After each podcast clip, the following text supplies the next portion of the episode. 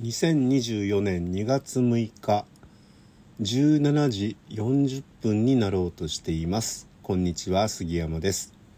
105回目の脱線になります。今日も私の発声練習にお付き合いください。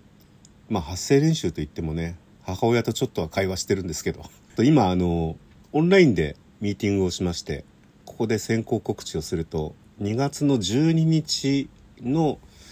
お昼頃からですね TBS ラジオ「ジェーン・スーの生活は踊る」という番組で15分ぐらいお話をさせていただきます。という打ち合わせを今してきました。この春おすすめの観光列車ということでちょっとお話をすると思いますのでぜひご聞きください。さて、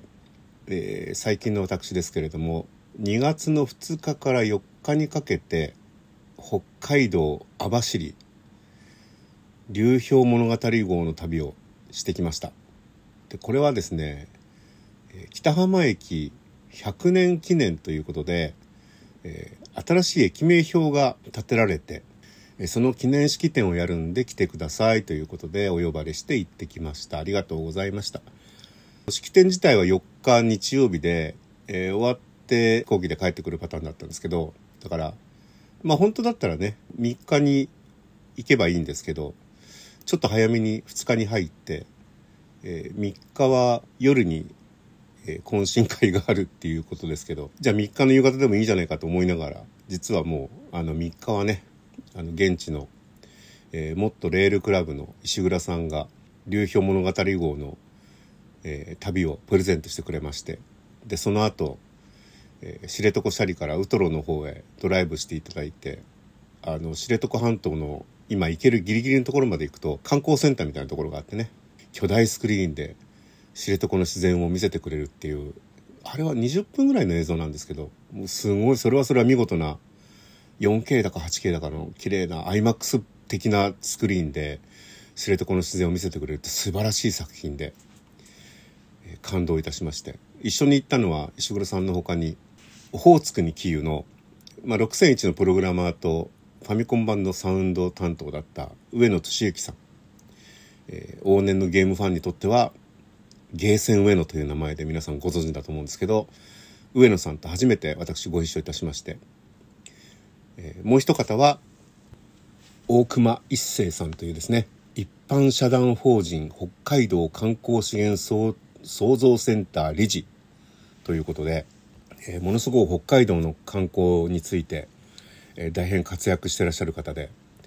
まあ大熊さんとですね日本旅行北海道の偉い人だった永山さんっていうこの2人が大体北海道の鉄道観光を牛耳ってると思って間違いありません。ねあの2人ともあの仲良くしていただいてまして。えまあそれはそれはもう飛び回ってらっしゃいますよね。本当に素晴らしいバイタリティ。で石黒さんはねご自宅はどこにあるか分かんないですけど事務所が北浜駅のすぐそばにあるんですけど女満別空港まで迎えに車で来ていつもそうして来ていただくんですけどこれでお迎えに来ていただいてで泊ま僕らは東横インに泊まって彼は一旦帰って翌日一緒に流氷物語号に乗って網走から知床シャリまで乗ったんですけどその知床シャリに石黒さんの車があるんですよ。あってそこからウトロの方へずっと旅をさせて景色のいいところ見せてもらってで網走に帰ってくるんですけどえじゃあ何？えっ、ー、と一旦 知床シャリまで朝起きて行ってそれから列車で網走に来てで往復してっていうなんかすごい長距離を走行されてらっしゃいましたね。僕らのために本当にねあの方のおもてなしのパワーですね。すごいですね。本業はあの小麦をたくさん作ってらっしゃる農家の方でまあこの時期はねあの農閑期ですけど。どこにその作物が行くか分かんない。農協さんに買い取ってもらってるそうなんで。ただ、えー、ラーメン用の小麦麺用の小麦だということなのでもうこれからはねどこでえ、石黒さんの小麦に出会えるかわからないのでラーメンは心していただこうと思っております。よくわかんなんだそれ。い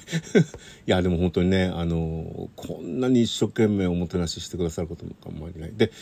えー、石黒さんが率いてるのがもっとレールクラブっていうところで、まあ、率いてるっていうか会長さんはね橋本先生なんですけどその流氷物語号を盛り上げるためにっていうか専門本線を盛り上げるためにずっと活動してらっしゃってて流氷物語号はね学生さんが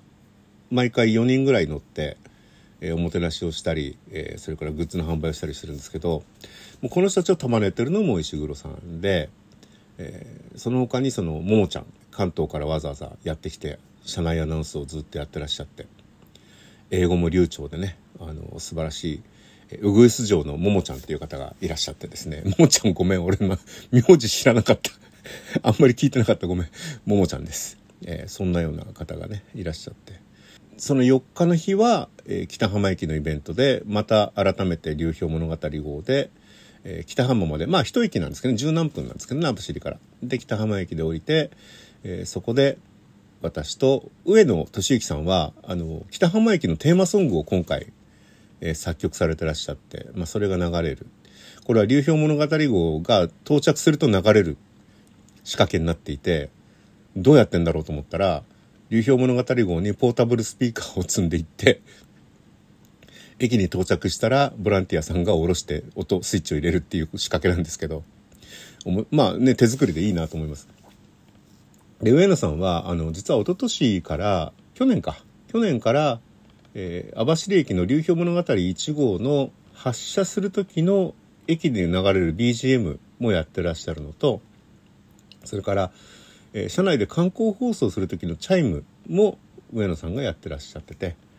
でお話を聞いたら駅のホームで流れる曲はゲームのオープニングから、えー、主人公のシュンが、えー、駆け回って証拠を集める時のワクワクするような曲を流して。で、えー、車内チャイムはエンディングをアレンジしたバージョンということで実はそのゲームのね初めから終わりまでを駅と列車で、えー、繋いで完結してるっていう仕掛けになってます。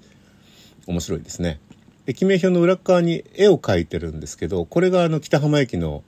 えー、素晴らしい夕景の情景。これはあの鈴木周作さんという方であの覚えてらっしゃるんですかな。あの北斗星に300何十回乗った男としてちょっとあの北斗星が廃止になる時に名前がよく出てきた方で、まあ、本も書いてらっしゃっててで僕とはあの彼が本を書く前のブログで、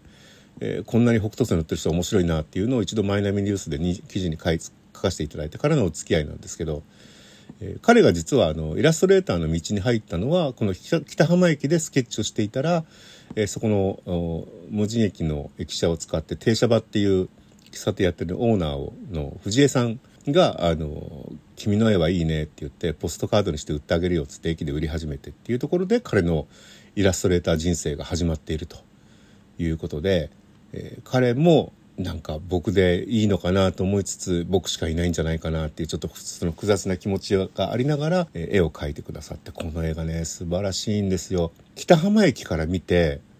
海に夕日が落ちる時期っていうのは本当に限られてるんですね。その何日間多分2日か3日くらいだと思うんですけどその日の景色を、えー、描いていてで、えー、列車ももちろんあるんですけど列車は走り去っていく姿なんですよ。だから駅にはもうみんなが乗っちゃってるんで誰もいない駅なんですけど手前の方にねあの猫ちゃんがいてこれはもう昔北浜駅にいたあのその辺をうろうろしてた野良猫ちゃんなんですけど、まあ、割と知る人ぞ知る北浜駅のマスコットだったらしいです。もう何十年も前ですけど。その猫ちゃんがいてっていう絵がねあのあったかい絵で、ね、僕鈴木さんの絵がすごい好きなのは雪の絵を綺麗に描く人なんですよ。雪って白でしょ？白い画面画用紙に白描くってすごい大変じゃないですか。しかも水彩で。それをね綺麗な影をつけてね真っ白にふわふわの雪を描く。素晴らしいですよ。ただあの今回北亀駅の絵には雪はないですね。季節がねやっぱり日が落ちるタイミングが違うので。これは別にあの別途鈴木さんの絵をあちこち、えー、スカイマークの機内紙とか越前鉄道のカレンダーを描いてらっしゃるのでそういうのを見ていただければと思いますが。えー、まあ、そんなようないろんなあのエピソードを伺って「北の無人駅から」っていうねあの本を書かれた渡辺さんとも目がかかって、えー、いろいろ話をして帰ってきました。でもうネタがすごい溜まってるのでまああの来週のラジオでも話しますし、えー、あちこちでまた書かせていただくと思いますので是非読んでいただきたいと思います。飛行機が飛ぶの飛ばないのとかいろいろありましたけど帰ってきて次の日がこっち雪でね是非、えー、皆さん北浜駅、えー、流氷がね2月いっぱいあるかないかなので行ってみてください。よろしくお願いします。